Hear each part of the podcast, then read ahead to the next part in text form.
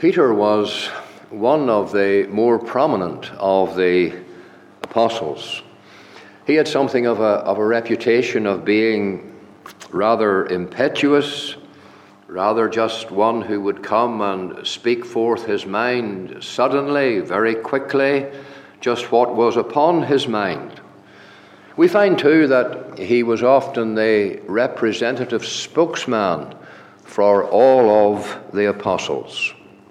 We could think of that occasion when, a very notable occasion, when the Lord Jesus demanded of his disciples who, in their judgment, that he himself was. And who was it that spoke forth with that tremendous confession concerning the identity of Jesus Christ? It was none other than Peter. He was the one who was the mouthpiece of them all. And you remember the confession that he made Thou art the Christ, the Son of the living God. Having made such a confession as that concerning Christ, then perhaps it might seem strange to us as you read on in Matthew chapter 16 to find that as Peter heard of the Saviour's forthcoming death upon the cross, that he was the one who again speaks forth, and he says, Be it, be it far from thee, Lord, this, this shall not be unto thee. And then we know of the Saviour's stern reply and of his words of rebuke to Peter. And then, when the Saviour went forth to that last conflict, Gethsemane, and then on eventually to Golgotha, we find that the Saviour speaking again to his own, reminded them and said, Ye shall be offended because of me this night, for it is written, I will smite the shepherd, and the sheep shall be scattered. But we could think again, just for a moment, of, of, of Peter's re- response. You remember, though all be offended, Lord, I will, I will not be offended. No doubt he spoke sincerely. No doubt he spoke from his very heart that he wouldn't deny his Lord, but yet we find, don't we, that he did. Here we have this 13th chapter of John's Gospel, from which we have been reading a part this evening, and we find that the Lord Jesus is gathered with his disciples, his disciples are present with him, and he's going to engage with them in an activity that portrays his saving work upon the cross at Calvary. We find those words in verse 7. He says, What I do thou knowest not now, but thou shalt know hereafter. In the words that we have read, we discover that the Saviour is meeting with his disciples for the Passover, and it's during this that the Savior engages in a specific activity. That specific activity is outlined for us in verse 4 He riseth from supper, and laid aside his garments, and took a towel, and girded himself. After that, he poureth water into a basin, and began to wash the disciples' feet, and to wipe them with the towel wherewith he was girded. And then, as we read on, we discover that it's Peter who is coming to the fore again. Peter is the one who poses the question to the Saviour Lord, dost thou wash my feet? It's as if Peter says, I would not be worthy to have you wash my feet. This, this couldn't possibly be the right way round. But Jesus answered and said unto him, What I do thou knowest not now, but thou shalt know hereafter. And then Peter comes again and he says, Thou shalt never wash my feet. Those words are extremely strong in the original. The sense and the meaning is that Peter is saying, Thou wilt never, ever wash my feet. And then the Saviour responds in the reply to those words of Peter in verse 8 If I wash thee not, thou hast no part with me.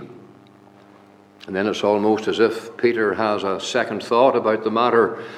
And in verse 9, Simon Peter saith unto him, Lord, not my feet only, but also my hands and my head. And of course, the Saviour comes to give Peter a right understanding because he has been under a misunderstanding here.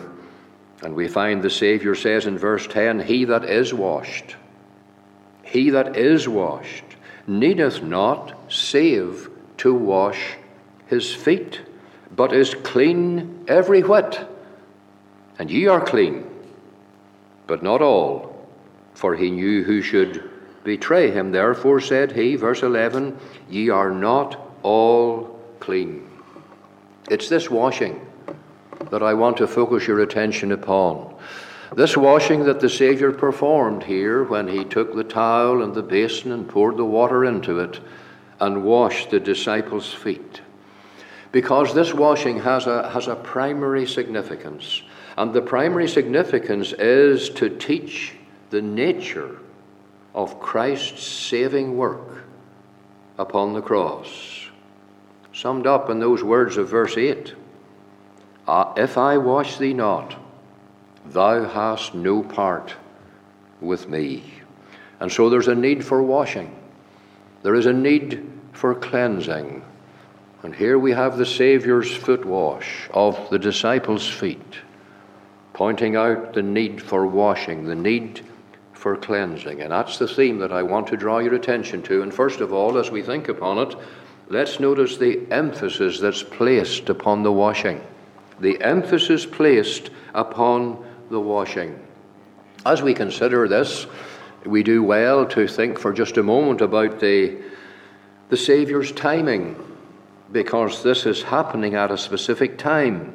For example, in verse 1 of chapter 13, now before the feast of the Passover, when Jesus knew that his hour was come, he's here at the feast of the Passover. Supper has taken place, and then he rises from supper. And in another of the Gospels, in fact, in Luke's Gospel, Luke 23 and verse 15, we read that the Savior says, With desire, I have desired to eat this Passover with you before I suffer. So the Savior has a desire of heart, a very strong desire of heart to do this, to eat this Passover with his disciples before he goes to the cross. This is the last Passover that he will eat with them. And so, with passionate desire, he longs to eat it with them before he himself suffers. And when he goes to suffer, he is going to suffer as the Passover lamb. So he knows full well, very well indeed, the significance of this last Passover. He knows that everything in the Passover, in the Passover meal, that is, it, it points to him as God's Lamb.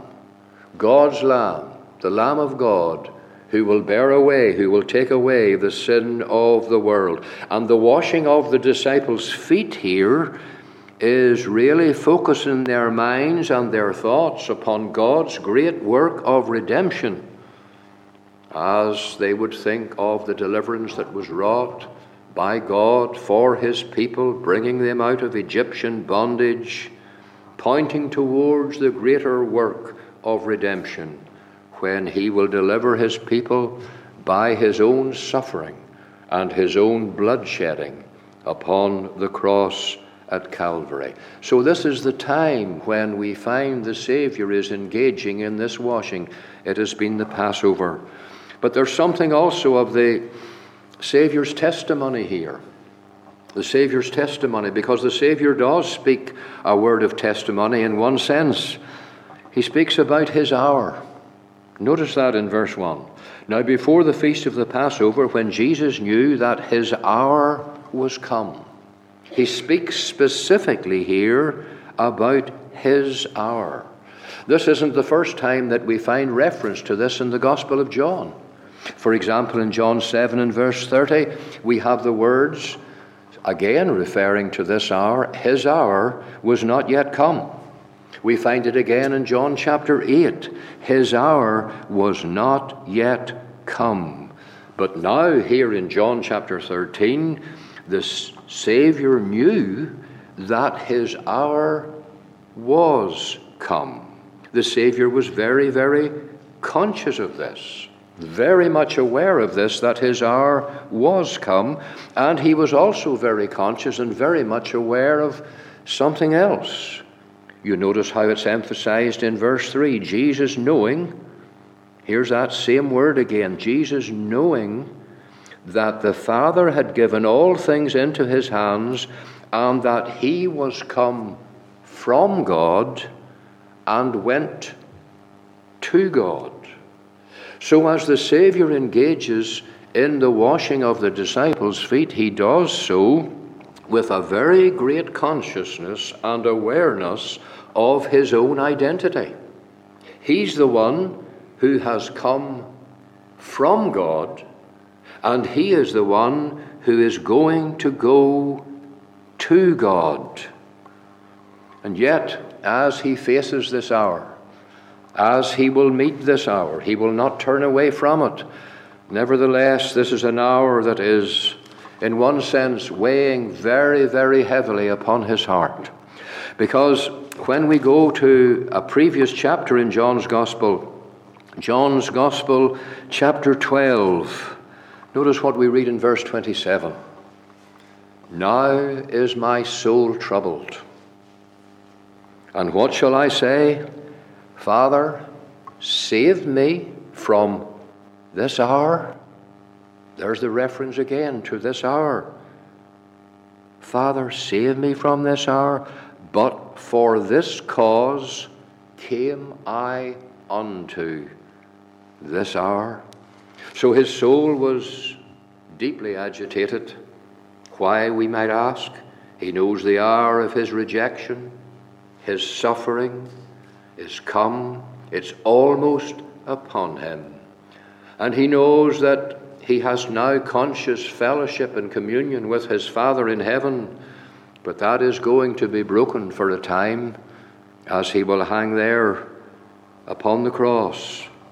And in this setting, we find that he goes forth with the water in the basin to wash the feet of his disciples conscious as he does it that he's the one who has come from God to do this very thing by going to the cross and performing the great work of atonement for sinners. But then, notice also as we think about the emphasis placed upon the washing here that there's something else. There's what I would call the, the Saviour's tenderness the tenderness of his heart. Because there's a reference to that again. Verse 1 Now, before the feast of the Passover, when Jesus knew that his hour was come that he should depart out of this world unto the Father, and here we have these words having loved his own, which were in the world, he loved them unto the end. He loved them unto the end. So, all that he's doing now and all that he will yet do on the cross in the future is done with an unchanging, unswerving love for his own, those for whom he will shed his precious blood, that their sins might be washed away. And oh, to think of the love of God in Christ God so loved the world that he sent his only begotten Son, that whosoever believeth in him should not perish, but have everlasting life. So the emphasis here on the washing is really pointing to the accomplishment of his redemption on behalf of his people and not only the accomplishment of that redemption by his dying on the cross, but also the application of that redemption when he takes the towel and the water to wash the feet of his disciples. And also something else in the emphasis not only the accomplishment of redemption and the application of redemption, but the assurance of being redeemed, the assurance of being redeemed by the blood of God's Lamb. If I wash thee not, Thou hast no part with me, the Lord Jesus said. The plain implication being that if I do wash you, then you most certainly have a part with me. That's the implication. Those words that he was speaking, speaking there to, to Peter. So there's something here of the, the emphasis of the washing. But that brings me in the second place to speak to you upon what I'll, what I'll call the, the excellence of the washing. The excellence of the washing. What was he washing? He was washing their feet. And we must understand that as they would have journeyed, their feet would be somewhat dirty. They would be wearing sandals, and sandals were invariably worn as the footwear every day. They would be trekking on dusty pathways, dusty tracks, dusty roads, because they were the order of the day. And so, understandably, their feet would become soiled, their feet would become dirty, and that would be just a, a, an everyday experience for them. Consequently, the washing of the feet was something that was just an accepted practice. I suppose, in one sense, we could think of it and say, well, it would just have been one of the social norms of society in that day. You remember how the, the Lord Jesus spoke of this on another occasion about the washing of his feet? We have it over in, in Luke's Gospel. Luke's Gospel, chapter 7, when he's in the house of Simon the Pharisee, uh, where there was a woman that washed his feet and washed his feet with her tears. And in Luke 7 and verse 44, we find these words. And he turned to the woman and said unto Simon, that is Simon the Pharisee, Seest thou this woman? I entered into thine house. Thou gavest me no water for my feet, but she hath washed my feet how? She hath washed my feet with tears, with the water of her tears, and wiped them with the hairs of her head.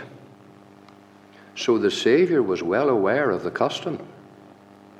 And he's engaging in that custom here with his disciples before, as he eats the last Passover, before he goes to the cross.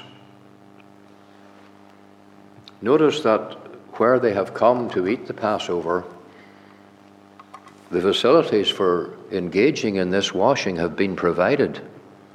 I say that just to underline that this was common, this was something that was known. And here the disciples are gathered, and supper has been eaten, and we find the Saviour rises up, lays aside his garments, takes a towel, girds himself with the towel, pours the water into a basin, and begins to wash the disciples' feet. So provision had already been made for this. The water was there, the basin was there, the towel was there. And the Saviour rises and takes these and begins to wash the feet of, of his disciples. So the one who had given the use of the room to them here certainly had some degree of understanding that this would be required because he had that those facilities already there. They had been provided for this very task. But the point is, there was no one who had risen up to use those facilities. None of the disciples did. None of the disciples did. We find that it is the Savior himself who gets up and gets the basin and pours the water and takes the towel and goes round to wash the feet of his disciples. Isn't there a lesson in that? What role is he performing here as he does this? This task of washing the feet of the disciples, or indeed the feet of anyone who would have been on a journey and come to a house, it really would very often have been the task of a servant. And so we see that the Lord Jesus here is fulfilling the role of a servant as he takes the water to wash the feet of his disciples, reminding us that the Lord Jesus himself is indeed the servant of Jehovah, reminding us that he is the suffering servant of Jehovah.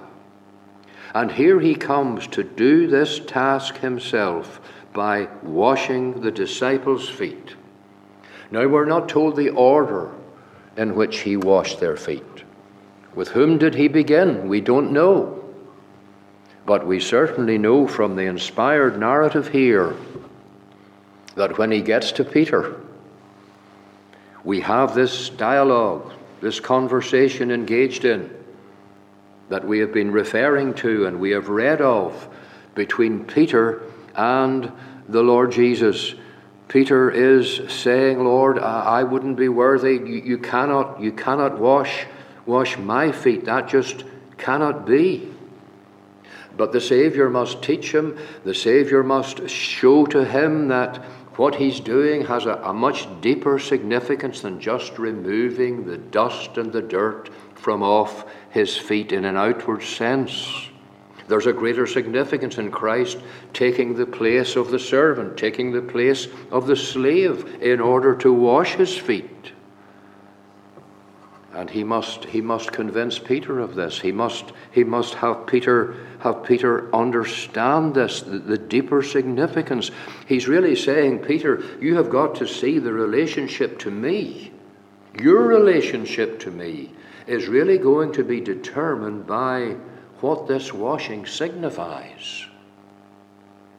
And Peter has to comprehend this and come, come to an understanding of it. He's really saying, Peter, that's why I've taken the form or the position and the role of the servant. And in that position, to, to wash, to cleanse. And when he speaks first to, to Peter in this manner, it's almost as if Peter thinks, Well, I, I think I've got it now, Lord. I think I, I think I understand it now. But he hadn't, he hadn't fully understood what the, the Saviour was saying. For the Saviour said in verse 8, If I wash thee not, thou hast no part with me. And then he says, Lord, not my feet only, but also my hands and my head. And when Peter said that, it was very clear that he hadn't really understood the significance of this washing, what it was portraying, the cleansing of the blood to take away our sin. Because there's something important here, there's something vital here in the words that the Saviour uses. He said unto him, He that is washed. Peter, listen, he that is washed needeth not save to wash his feet, but he's clean every whit. It's only a need for a foot washing once you have been washed. And the washing, the washing, Peter, must be done by me. If it is going to have any effect, I must wash you from your sin. For if I don't wash you by the cleansing of my shed blood, then you will not be cleansed from your sin. Your sins will still be there. The sin stains will still be there. They will not be removed. But the Lord Jesus was the one who humbled himself, took the form of a servant, was obedient, and became obedient unto death, even the death of the cross. You see, he's wanting to emphasize the point that this washing is no ordinary washing that he performs. He's wanting to have him clearly understand the excellence, the excellence of this washing, because it is the blood and only the blood that cleanseth from all sin. Oh, to think that it is the blood of Christ, the blood of the God man, who cleanses us from all our sins. We could think of Paul as he writes to the Corinthians you remember how in first First Corinthians six he was speaking to them and telling them of the sins that would not be able to enter in to heaven. Know ye not that the unrighteous shall not inherit the kingdom of God? Be not deceived, neither fornicators, nor idolaters, nor adulterers, nor effeminate, nor abusers of themselves with mankind, nor thieves, nor covetous, nor drunkards, nor vilers, nor extortioners shall inherit the kingdom of God. And then he says, And such were some of you, but ye are washed. Ye are washed Yes, such were some of you, he says, but now you're clean. Now your sins have been removed. You have been washed in the blood, the blood of Christ. And that is what is needed, that is what is required. I think of what we find over in Acts chapter 15. You remember there was that council that was called there. There was a discussion because there was some amongst the Pharisees and they, ha- they had said, well, certain other things are necessary, but it is Christ and Christ alone that is necessary for salvation, and His blood alone can cleanse from sin. And we find in Acts chapter 15, Peter is there. Yes, Peter again. Peter is there. Acts chapter 15. Let's read from verse 6. And the apostles and elders came together for to consider of this matter. And when there had been much disputing, Peter rose up and said unto them, Men and brethren, ye know how that a good while ago God made choice among us, that the Gentiles by my mouth should hear the word of the gospel and believe. And God, which knoweth the hearts, bare them witness, giving them the Holy Ghost, even as he did unto us, and put no difference between us and them. And then listen to these words purifying their hearts. Purifying their hearts. And the word there that's translated purifying has the sense and the meaning of making clean. Making clean by washing. And he's saying, purifying their hearts, making them clean. How? By faith. So, what's the message even from those words? Purifying their hearts by faith. They had hearts that were cleansed, were made clean, were washed when they believed on Jesus Christ. That's the message that Peter was setting forth there in Acts 15. So, what the Saviour says here to Peter in John chapter 13 and verse 10, when he says, He that is washed needeth not save to, to wash his feet. When there is that coming to Christ for salvation, that believing on Him, there is that initial washing, that complete, full washing. But then when we're saved, saved by His blood, washed by His blood. Sadly, we cannot say that we don't sin. If we say then that we have no sin, we deceive ourselves and the truth is not in us. And it's necessary, isn't it, for what we can, to use the analogy here in John 13, it's necessary for the daily foot wash.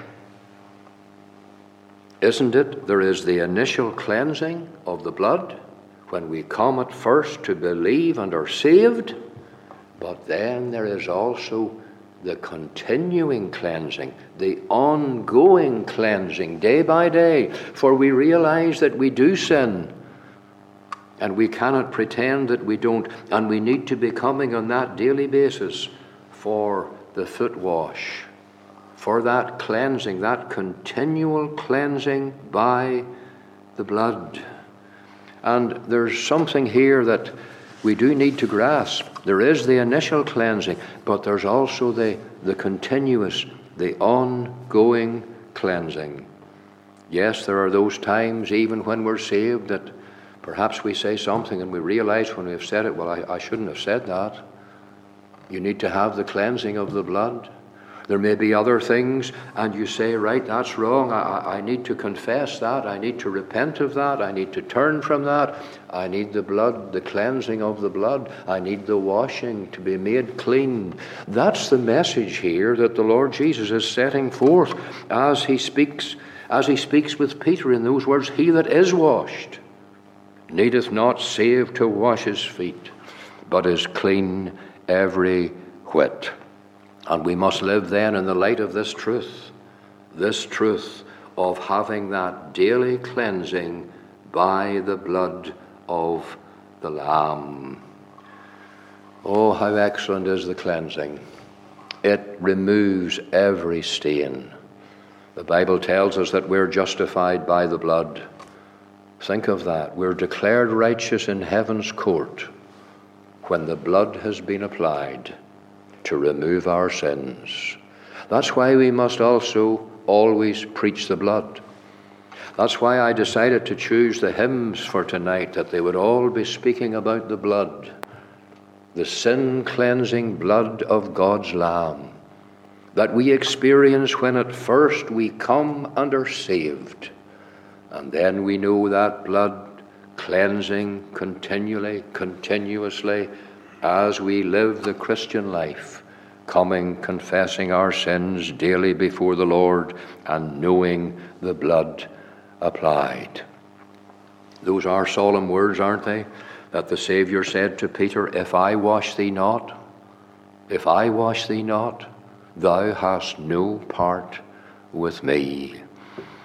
So we come then from the emphasis of the washing and the excellence of the washing, just to say briefly something about the exception to the washing. The exception to the washing. And the Saviour speaks of it here. The exception. And what's the exception? Well, let me read the verse again, verse 10. Jesus saith to him, He that is washed needeth not save to wash his feet, but is clean every whit. And ye are clean, but not all. But not all.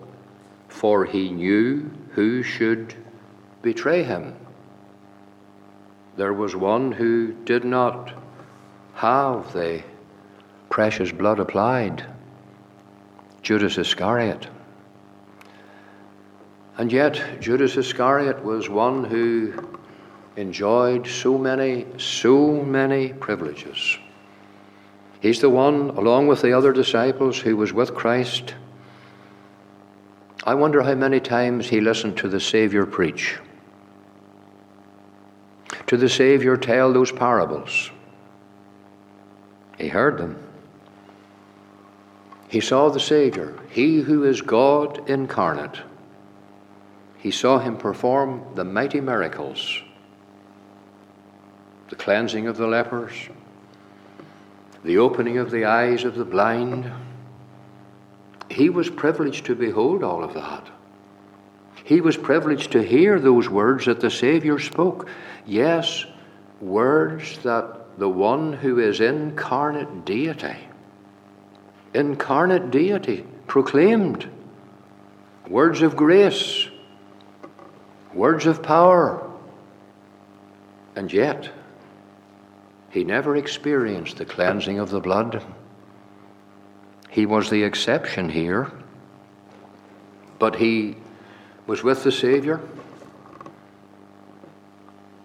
He had the example that the Savior set before him, that example of the Savior's sinless life. Never, never speaking a sinful word, never expressing a sinful thought, never engaging in a sinful deed. He watched him, he beheld him, he saw him. Who could have had more privileges than Judas Iscariot? Who could have had greater privileges than Judas Iscariot? And yet, Judas Iscariot is lost. The blood was not applied to him. That's a solemn thought. That's a solemn reality. And so I have to ask you how have you been washed in the blood of the Lamb? If you have, then you have a part with the Lord Jesus Christ. You are one of His. You belong to Him. And He'll take you home to be with Himself so that you will be where He now is. But if you die in your sins, and your sins have never been cleansed by the blood of Christ, you will never be where Christ now is. Where is he? He's in heaven at the right hand of the Father. Where will you be if you die in your sins, not cleansed by the blood? You'll be in hell. And hell is a terrible place. Terrible place. The late Dr. Paisley preached a sermon once there's no place like hell. It would be hard to describe the torment of that place, the burning fire of that place, the eternal punishment in that place. And who will be in hell? all who have never been washed and cleansed by the blood. That's why you need to make sure that it's well with your soul. And the Lord Jesus bids you come to Him. He extends that invitation to you to come. And we pointed it out in Acts 15, didn't we? That those who had their hearts purified were those who had come and believed on Jesus Christ. Jesus Christ is the Savior. He's the only Savior. He's the only one that a sinner needs. If you haven't come to Him, come to Him now. He'll save you. He'll cleanse away your sins. And you will get an assurance in your heart that you are His and His forevermore. Let's bow in prayer.